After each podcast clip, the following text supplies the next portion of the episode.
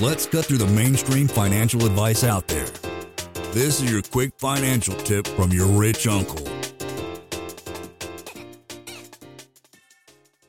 So I'm cashing out some of my real estate that was inherited because the net income is very low given the asset value. Considering cashing out on a property that I bought 30 years ago in Arizona, even though the rent ratio is amazing, the income to asset ratio is low. Thought is to hold on to cash and wait for a buying opportunity, which seems to be coming. However, we'll end up with a 30% capital gains, federal and state, on 500 to 600 thousands of capital gains. The first thing I always ask um, folks like this is like, what's the rent to value ratio? If it's under 1%, well, it's not going to cash flow, so you should probably sell it. It could appreciate, but that's just not what the kind of investor I am. I, I want the sure thing, which is cash flow, as opposed to hoping and praying and gambling that the, the property value is going to go up. Somebody might get lucky and rub it in my face, but you know, I'm more about cash flow and and that type of stuff these days. Once you've determined that you got to sell the property, you got to figure out how much capital gain you're going to have. And this person mentioned they're going to be looking at five hundred to six hundred thousand dollars in capital gain. Now you have a couple options. You can do a cash out refinance, buy some other properties. Maybe you go into some syndications and then you build up some passive losses from those syndications,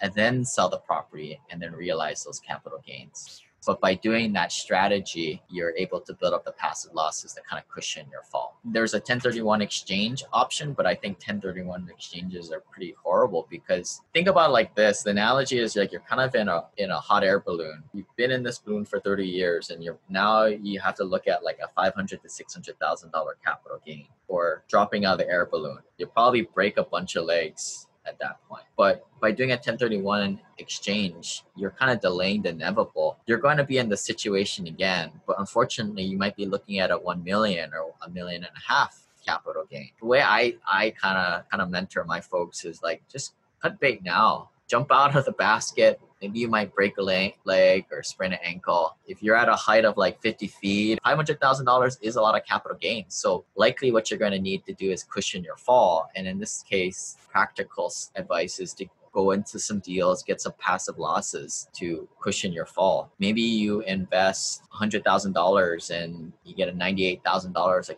of passive losses that first year, and you go into three deals like that. So you now you're almost $300,000 passive losses. Now you take that $500,000 long-term capital gain and you minus that passive losses and now you're only looking at a $200,000 capital gain. At that point, say your adjusted gross income was 100 you know you add that to the 200 and you're at 300 you're, you're not in a bad tax bracket at that point if you kind of sheltered the the big stuff out of the you know $326000 and above but those are a couple ways of doing it. Every situation is different, but that's the way I would think of it. You know, we talk a lot about the stuff in our in our mastermind group about you know strategizing specifics about this. Uh, one piece of the puzzle I don't have that this person didn't put in here is like I want to know what your adjusted gross income because maybe you're not working this year and your AGI is really low. Well, take it now. Take just take the capital gain hit on the chin.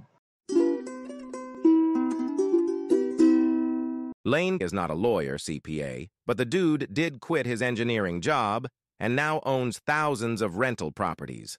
Learn more about the secrets of the wealthy. Join our community at thewealthelevator.com slash club. And if you're looking for a longer form podcast, also subscribe to the Wealth Elevator podcast.